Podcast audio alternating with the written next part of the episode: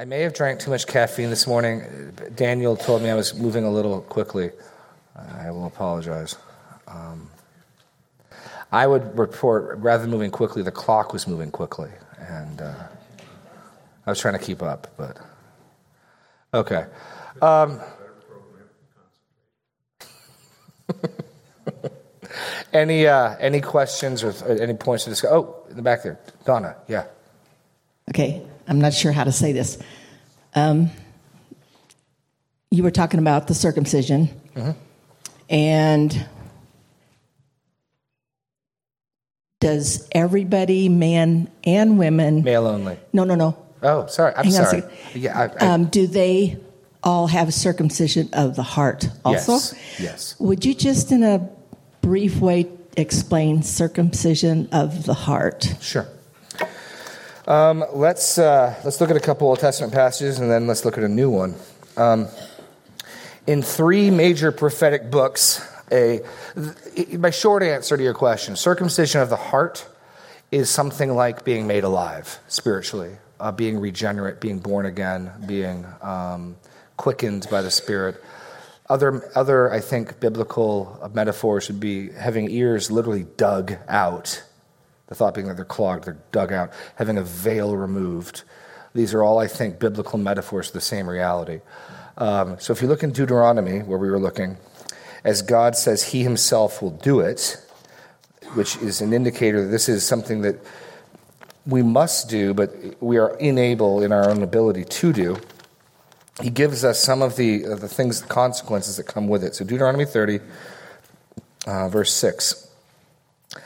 The Lord your God will circumcise your heart the heart of your offspring, so that, or with the result that, you will love the Lord your God with all your heart with all your soul, that you may live. So the result, circumcision of the heart, enables, produces a genuine, sincere, and enduring love for God.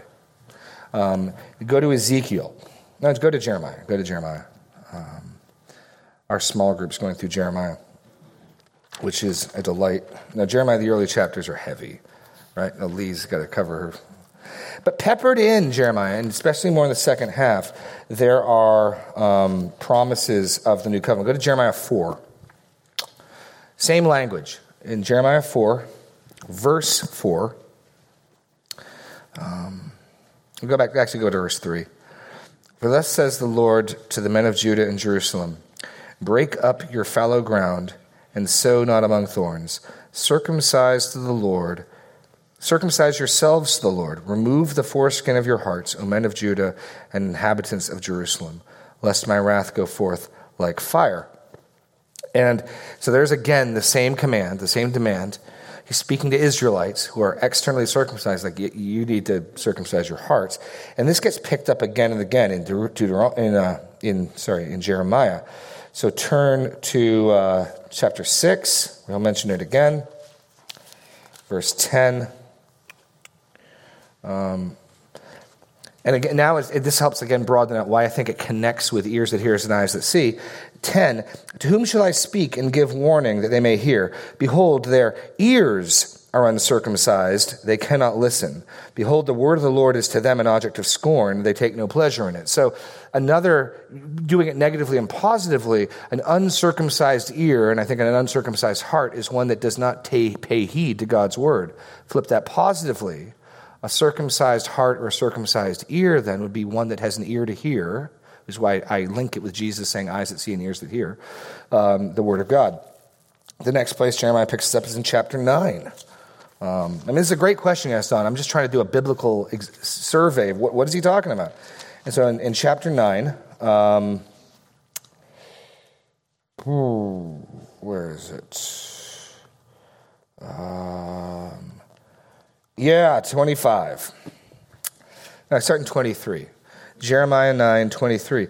Thus says the Lord, let not the wise man boast in his wisdom. I think many of you guys in I've learned this, right? Is this an, is this an Awana verse ever? No, yes? Okay. I don't know. It was, I memorized this when I was at Word of Life.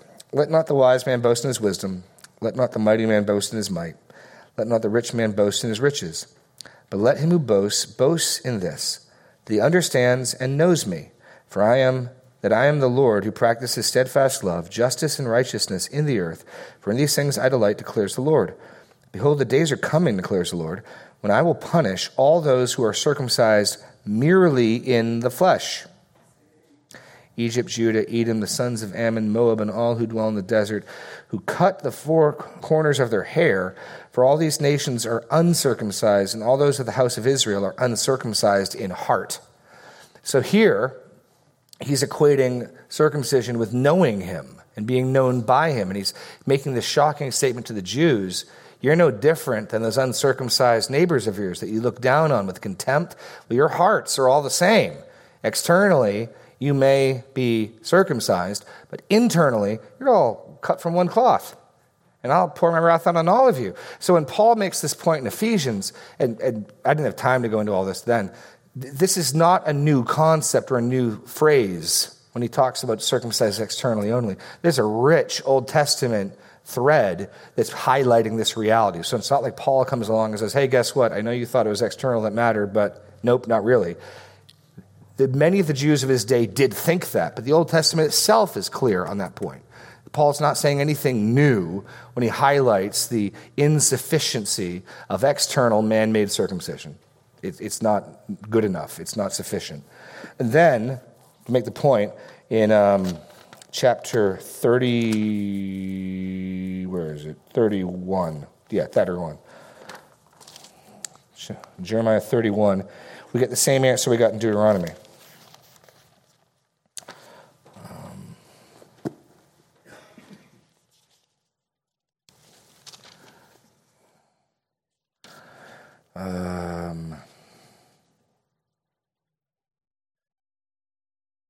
Well, we're going to start before that. Hold on, start in verse 3. This is, see, this is some of the good stuff that's comingly. I think in our next small group meeting, we're actually going to get to here, maybe. We'll see. So I don't. I want to. After all of the heavy, like you guys really stink. No, seriously. Let me tell you how much you like. No, you don't get it. You st- really like stink, real bad, real. And that's like the first thirty chapters of Jeremiah. Um, by the way, which suggests our problem is not low self esteem, but high self esteem. Um, he's not spending 30 chapters telling them how, how special they are. He's telling them 30 chapters like, no, I mean it. You guys are provoking me and you're wicked. Like, no, really. Anyway, verse 3 The Lord appeared to him far away. I have loved you with an everlasting love. Therefore, I continue my faithfulness to you. Again, I will build you, and you will be built, O Virgin Israel. Um, and so he's turning the corner in Jeremiah about the, the, what they've done. So now go to 31. 31 31. This is the new covenant. This is what Jesus says he purchases by his blood. This is the cup of the new covenant, my blood. This is the only Old Testament passage I'm aware of that names new covenant. Here it is. Book of Hebrews, chapter 8, is going to do a pretty extended um, contrast between this and the old covenant. But here's the new covenant. Behold, the days are coming, declares the Lord, when I'll make a new covenant with the house of Israel and the house of Judah, not like the covenant made with their fathers. So we're contrasting discontinuity, distinction. The new covenant is going to be different from the old covenant in a couple of key ways.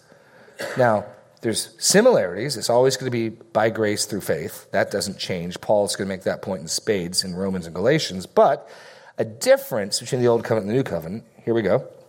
Not like the covenant that I made with their fathers on the day when I took them by the hand to bring them out of the land of Egypt, my covenant that they broke, though I was their husband, declares the Lord.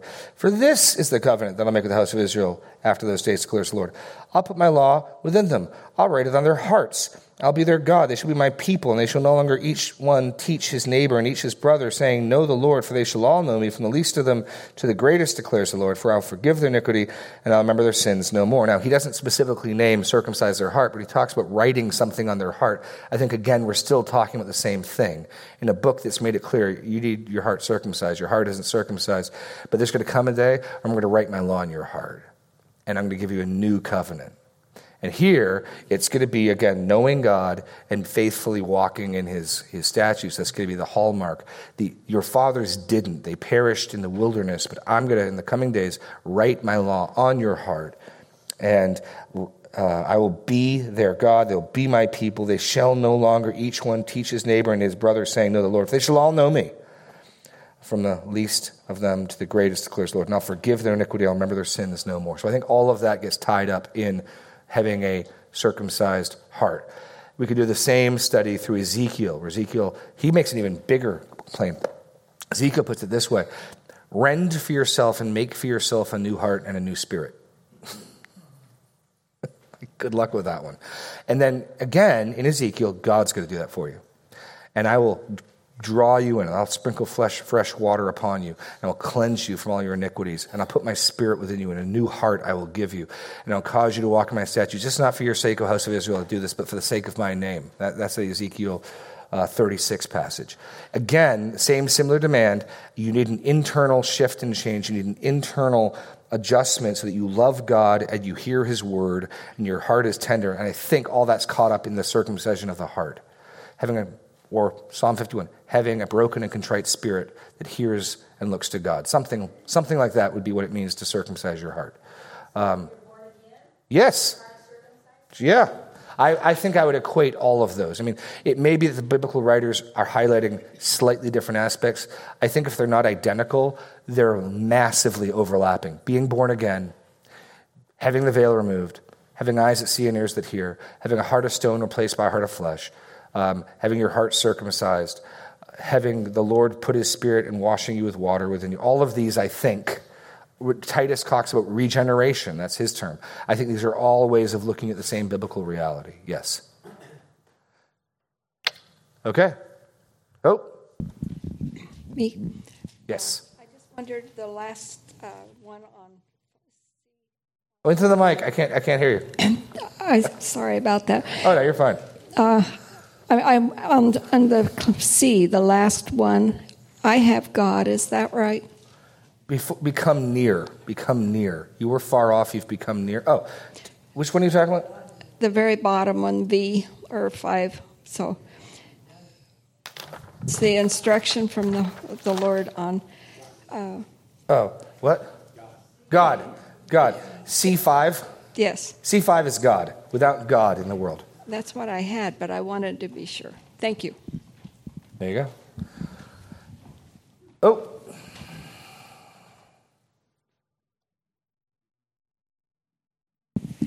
I was just wondering on that Jeremiah 31. Do you think that's still to come? I know where it talks about, you know, you don't need to teach your neighbors or your relatives because they'll all know the Lord. Well, keep reading Jeremiah. For Jeremiah, he's talking about Israel, and it's very clear that for Israel, this new covenant conversion is going to, I believe, well, I don't know. This is what our church Jeremiah's going to link it with uh, with the rebuilding of Jerusalem and the nation of Israel being established in the land. I mean, this is one of the reasons why I am um, solidly, solidly holding to um, what's called disp- premillennial dispensationalism. There is a coming reign of Christ on earth that will be centric geographically in the nation of Israel, where physical Jews who are also believing Jews will have a place of prominence. You can, you can grab a copy of our doctrinal statement, that's what we teach. So here's the new covenant, which we share in, but in Jeremiah, just keep reading, right? So he's like, I'm going to make a new covenant with you, verse 35. So for those of you who don't have it still open, Jeremiah 31. And Ezekiel does the exact same thing, by the way, um, when he talks about the new covenant doesn't name it the new covenant, but so go from 34.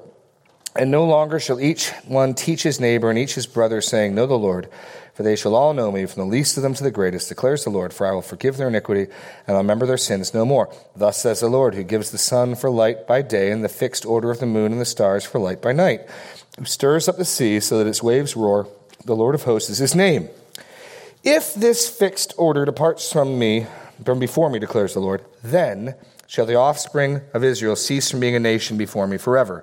Thus says the Lord, if the heavens can be measured and the foundations of the earth below can be explored, then I will cast off the offspring of Israel for all they've done, declares the Lord. Which is to say, never.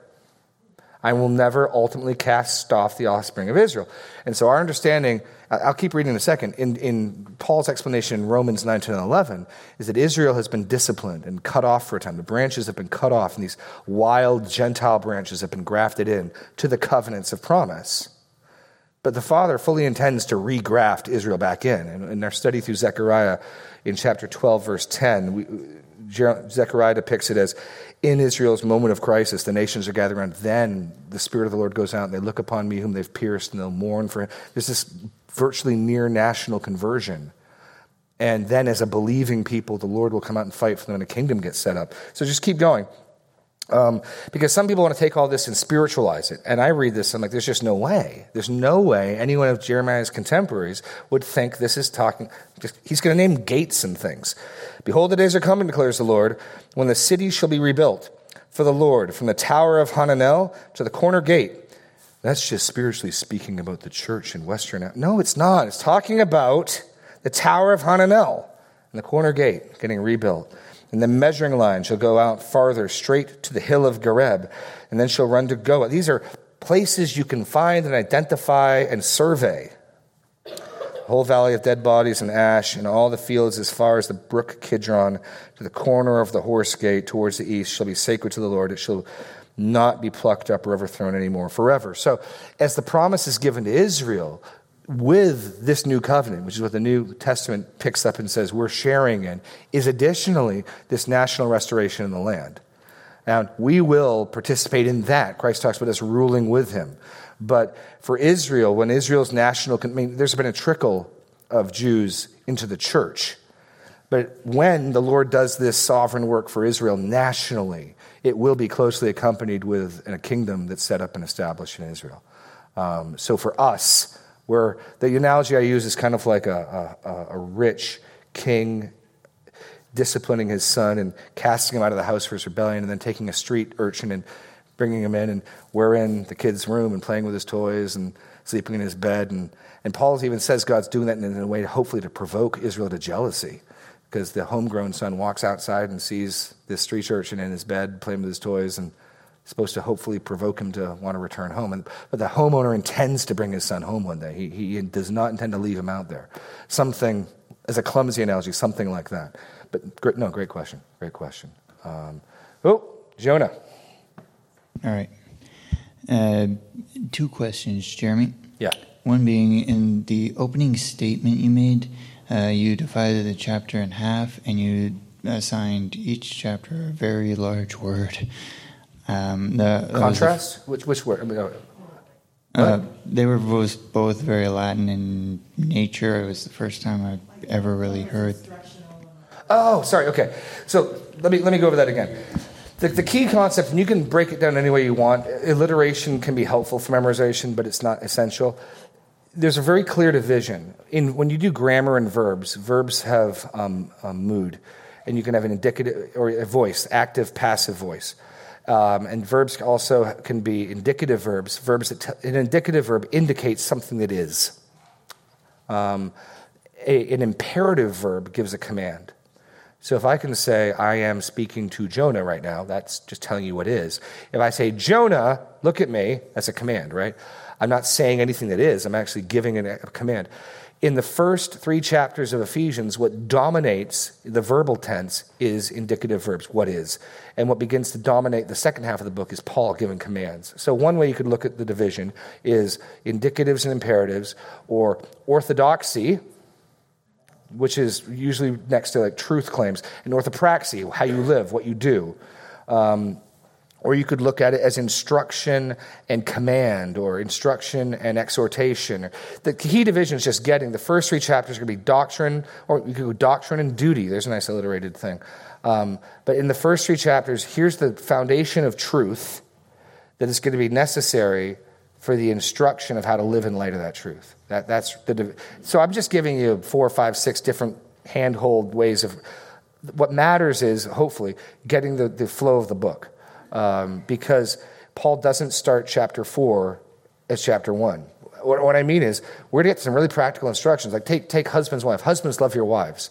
But Paul doesn't say that until he's told them all the stuff we're going through first, which is to suggest before a husband can really understand how to rightly love his wife, he's got to understand how he's been saved. He's got to understand how he's been joined Gentile to Jew in one body.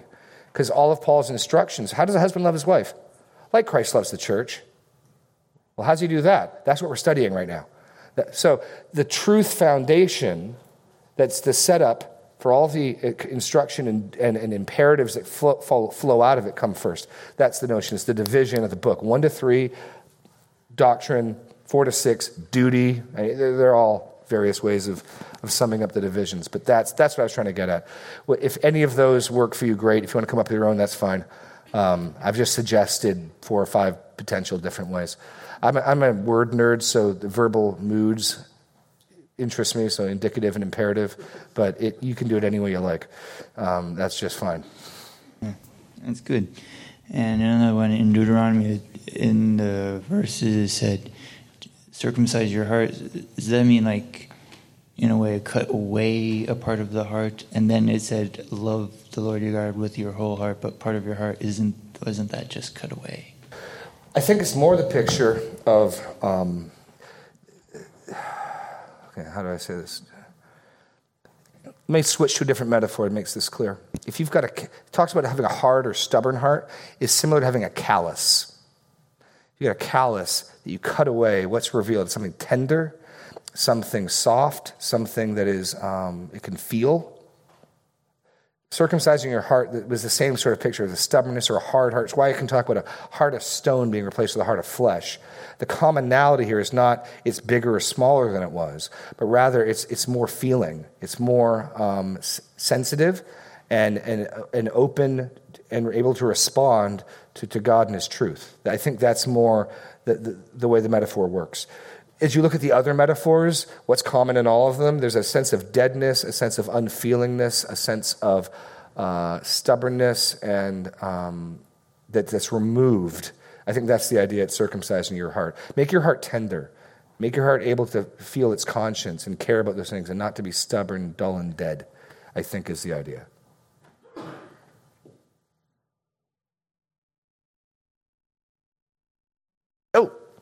Can I do yeah, a yeah. second one, or is that the no, limit? No, no, you get to go. You get to go. This is the last one. No, yeah, go. yeah.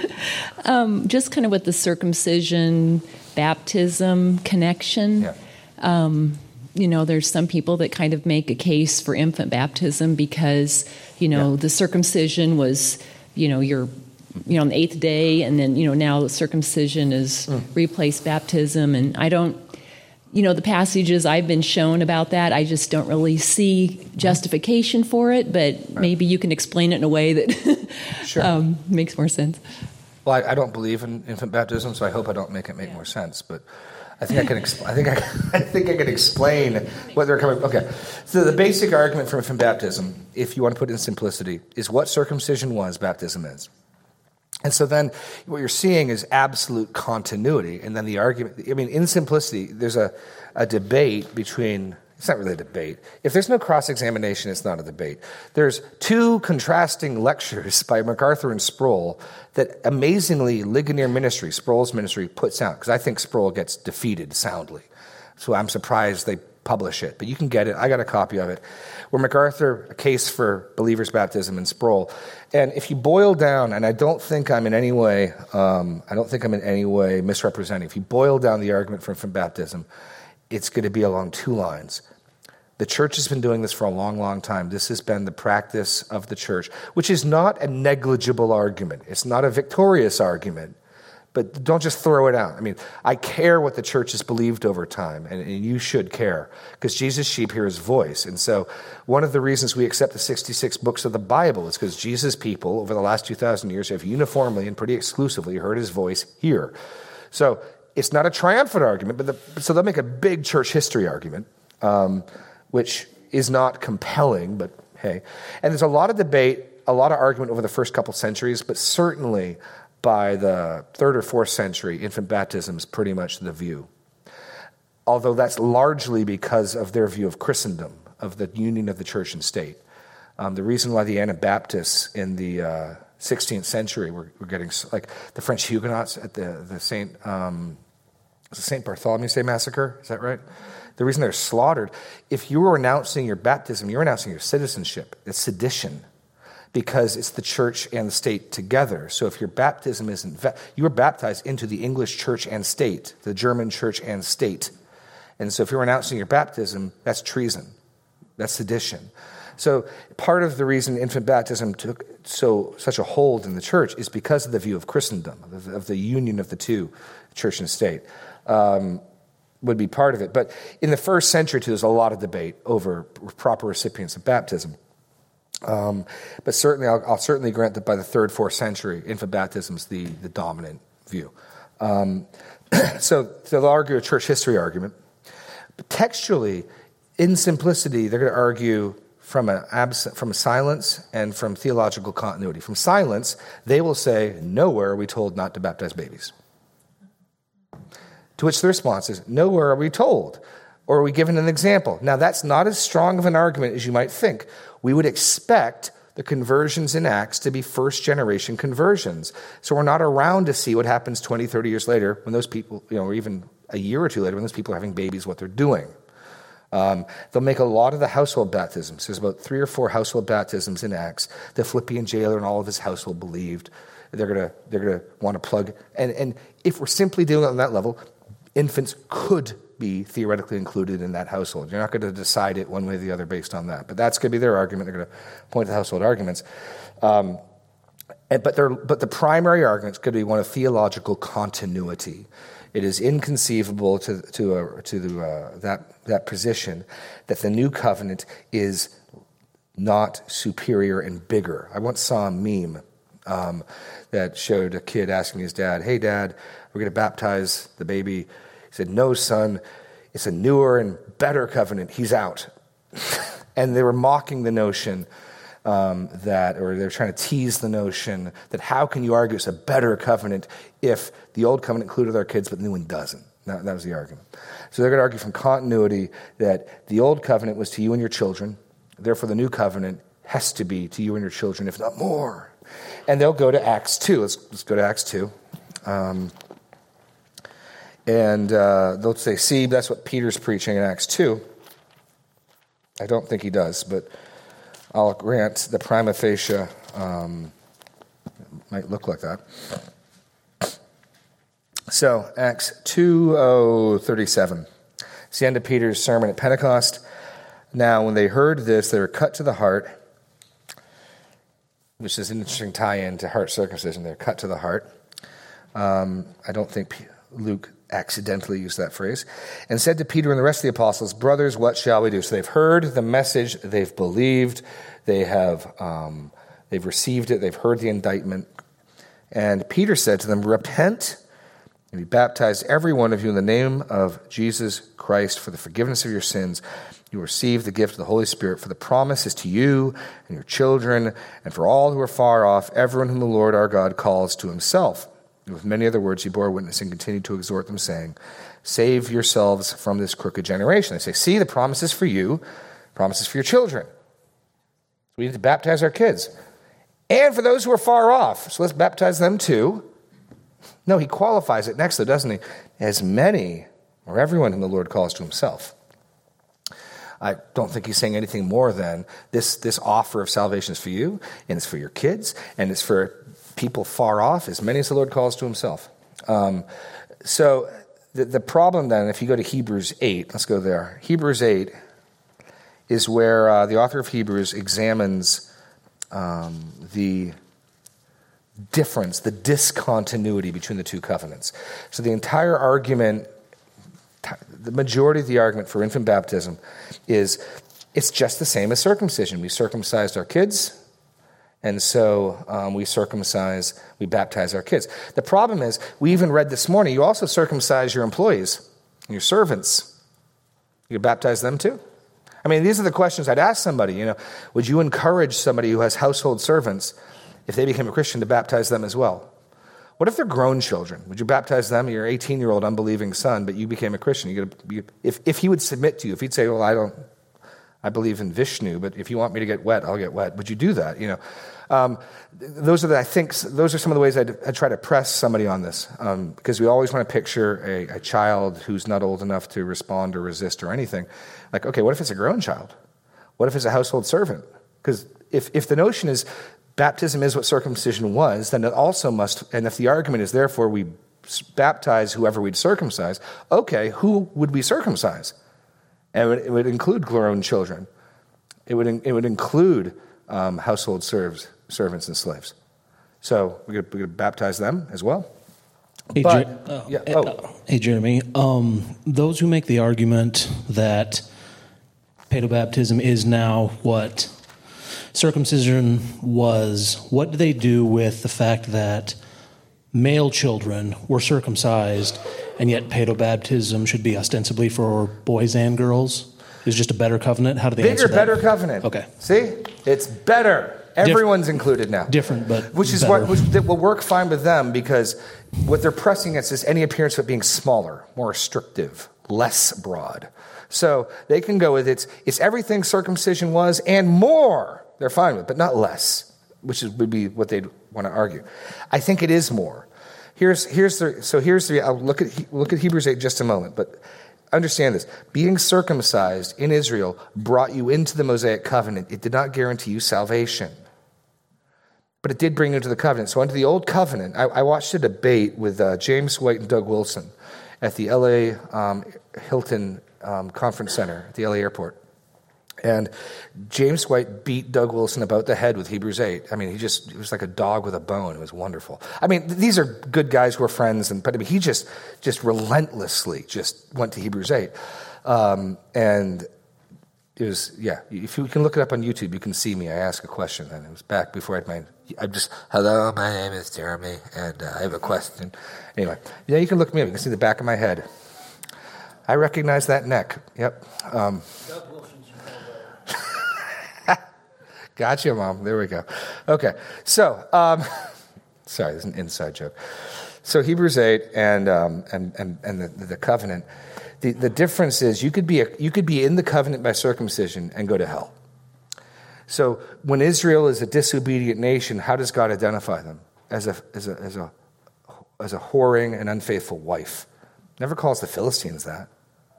In other words, he speaks to them as someone in covenant with him who's unfaithful, right? That's, that's the metaphor, an adulterous wife. So they are in the covenant of Moses. They're not in the covenant of Abraham. That's a distinction right? So the covenant of Moses, is Paul in Galatians, is founded upon the covenant with Abraham. The covenant with Abraham is Abraham believed God and was counted as righteousness. And then in chapter 17, we saw this morning, circumcision comes in. Um, but you could be in the covenant by circumcision, be a covenant breaker, and perish and go to hell. And the, new covenant, you can't. And this is the point. So the, so the counter argument would be this we should give the sign of the covenant to whom, everyone to whom we believe this is true. So let's look at the discontinuity, the difference between the old covenant and the new covenant, as the author of Hebrews makes clear in Hebrews 8. So, verse 6 But as it is, Christ has obtained a ministry that is much more excellent than the old, um, than the old as the covenant he mediates is better, since it is enacted on better promises. For if the first covenant had been faultless, there would have been no occasion to look for a second. So if the first covenant was good enough, there'd be no new covenant. But there is a new covenant. So right there, implicitly, is some statement of the insufficiency and the inadequacy of the old covenant. Where he finds fault with them when he says, Behold, the days are coming, declares the Lord, when I will establish a new covenant with the house of Israel and the house of Judah.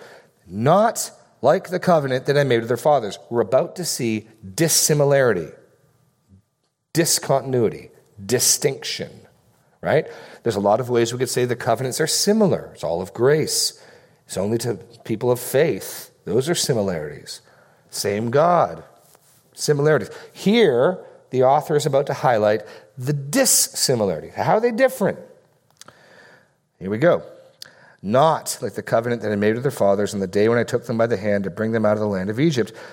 For they did not continue in my covenant. So the first distinction is you could be circumcised and walk in the old covenant for a while, and then you could stop walking in it and die in the wilderness and never get to the promised land. That's one difference. So, by implication, if you're part of the new covenant, you're staying in the new covenant. Um, not like, for they did not continue my covenant, and I showed them no concern declares the Lord. For this is the covenant I'll make with the house of Israel after those days, declares the Lord. I will put my law in their minds. So if you're a member of the new covenant, you have an internal law. Okay, so the question asked is do you think this baby has the law of God on their heart like that? Let's keep going. And write them on their hearts. I will be their God. They shall be my people. They shall not teach each one his neighbor and each one his brother, saying, Know the Lord, for they shall all know me, from the least of them to the greatest. For I'll be merciful toward their iniquities, and I'll remember their sins no more. So here's the point James White was making to Doug Wilson. If you're part, a member of the new covenant, you know God, your sins are forgiven, and no one has to teach you who God is. So the very act that Presbyterians or good guys I love will see in heaven. I mean, this is not an, this is, I think, an issue the Bible is clear on, but it's not an issue to fight over. But I get why we have different churches because, you know, if, if when the twins were born, half the elders were trying to get some water and half the elders weren't, we'd have some conflict. So I get why people that disagree on this are probably going to need to gather in, in, in different um, local churches just so there's not the chaos that would happen. But, but so on the one hand, I want to say I think it's clear. I don't think it's an issue to like you know getting fights and to call people heretics over. But if we the very act of our Sunday school right now going on, telling our kids who God is, is a declaration they don't know God. And I'd want to say to Doug Wilson or my Reformed friends, if you're teaching your kids who God is, the very act of doing that is you acknowledging they're not in the covenant. Because what's one of the hallmarks of the new covenant? They shall not each one teach his neighbor and each one his brother, saying, Know the Lord. So if you're teaching your kids, hey, know the Lord, guess what you're tacitly acknowledging? You're not part of this covenant yet. For I will be, they shall all know me, from the least of them to the greatest, for I'll be merciful toward their iniquities, and I will remember their sins no more. So the way White put it was the new covenant, unlike the covenant with Moses, is perfectly salvific. Every member of the new covenant is saved, forgiven, knows God, and will not fall away. And that's a whole lot better than the covenant with Moses. So even though the covenant with Moses may have been broader, you could bring your kids into it without their consent. It didn't guarantee them blessings. So the covenant with Moses put on the table blessings and cursings. Go to the end of Deuteronomy, Deuteronomy 29, 28, 27. Here are the blessings, are the curses. And if you're faithful to the covenant, if you believe God, trust it, you, you, you get these blessings. And if you're not, you get these cursings. It doesn't guarantee you blessings. It just makes you um, available and open to the blessings and the cursings at the end of Deuteronomy. And so, yeah, you could bring your kids into that. And if their kids are unfaithful, they get called God's adulterous wife. And you can read the, the early chapters of Ezekiel and see what, what good that does them. In the new covenant, everyone who's in the new covenant knows God, has his law in their hearts, has been forgiven, and will not fall away. And if you think your infant child, that's true of them, then I guess we should baptize them. I, I don't think that's the case. Um, I, I intend to, to teach my twins, if the Lord lets them come forth, um, who God is. And I'm not going to assume, well, I already know him. And, and because of this point, if you press some of the, Presbyterians and some of the, the guys on this point, they'll even, well, maybe my kids are regenerate. Maybe my kids do know who God is. And I think the danger of that type of thinking is you're going to minimize preaching the gospel to your kids. I, no, some of my consistent friends in this will say, wouldn't a charitable judgment be to think they're Christians until they show they're not? That's not hyperbole. That's, that's absolutely the position. Now, course, now they're not going to say they're not going to. We're, they're going to tell them what the family believes, but you're not treating it as an urgent matter. They're not treating it as life or death because they're working on the default assumption that until evidence shows otherwise, I'm assuming my children are regenerate. I'm assuming my children are in the covenant. I'm assuming my children do love the Lord. And, and to be honest, there's a little bit of, I, not to, okay, time, we're good to, to be honest, there's a little bit that makes sense of this. My children, I have no doubt, my kids have, will, will say they believe what I believe. If I tell them a large, obese, Caucasian, bearded man is going to come down the chimney on December 25th, they will believe me. If I tell them that a bunny wants to hide eggs, chicken eggs, around the house, they will, if I tell them there's a magical fairy who wants to buy their teeth, they will believe me, right? And so I tell them Jesus Christ died for their sins, they will believe me. Can that be real belief? Sure, it can. And so I, I, I can't imagine, and maybe there are some a scenario, I can't imagine there wouldn't be a child at two or three who isn't confessing Christ at some level. Um, and so that's the type of stuff they'd point to. Well, of course, all these kids aren't they just showing that there's no resistance, there's no yes, but what about? They just they, they believe. Isn't it wonderful? It is wonderful. And let's, let's give some time and some space, like a greenhouse, to let that grow and let that flourish and let that bear some fruit. Um, you know, so that, that's what they're going to say. That's what they're going to press you. So in, in, in faithful um, Baptist positions. They're not going to they're not going to not preach the gospel to their kids, but they're certainly going to treat them as though they're in the covenant, and, and they're going to by default do that. Wouldn't that be the charitable judgment? I mean, after all, John the Baptist is filled by the Holy Spirit, and John the Baptist jumps in the womb, and it, it's possible. It, an unborn child can be regenerate. We got at least one example. I'm not claiming that for my kids. Oh, go to. Hold on. What, let me finish. Oh, sorry. I haven't looked over here. Okay. Can I? Can we talk out? Okay, what? In the book of Job, um, he talks a lot about oh, believing in God yeah. and devil. This devil and made a bet with God, and you know the story of Job, don't you all? Yeah. And um, what he's been through, and he was probably baptized, right, Jeremy? Job, no, baptism. But it doesn't matter. He still believed in God.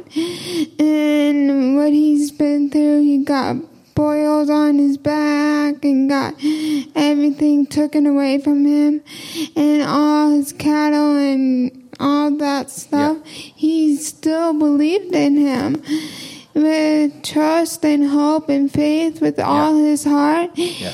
And I'm wondering in um at the where it says hope at the very end. Yes, no hope. Sorry. Do you believe there should be hope in there? Yes, as best as we can tell, Job lived before God made the ethnic distinction between Israel and the rest of the nations. And there are examples of some men um, like uh, Jethro, uh, Moses' father in law, like Melchizedek, priest of God Most High in Salem, like Job, who are not Israelites, who yet have some relationship and, and knowledge of and interaction with God. You know, Samuel, where he has to grow his hair, as long as he keeps his hair long, he, um, he keeps his power. You're talking about Samson, the judge? Yeah. Yeah. Yes. What, what I'm what I'm saying, and then we got to stop for time. We can talk afterwards, but we're over time. What I'm saying is, in the in the course of history, God. There's this wonderful verse in the book of Job. It's like really touches my heart, and you probably all sing um, "God's Not Dead," and the passage he this pre um, guy says he says it in the book of Job. And um, it's like really gets to me. Mm. Well, well, uh, let me talk to you afterwards. I'm going to dismiss everyone because they got to get their kids. You are dismissed, and then we will chat.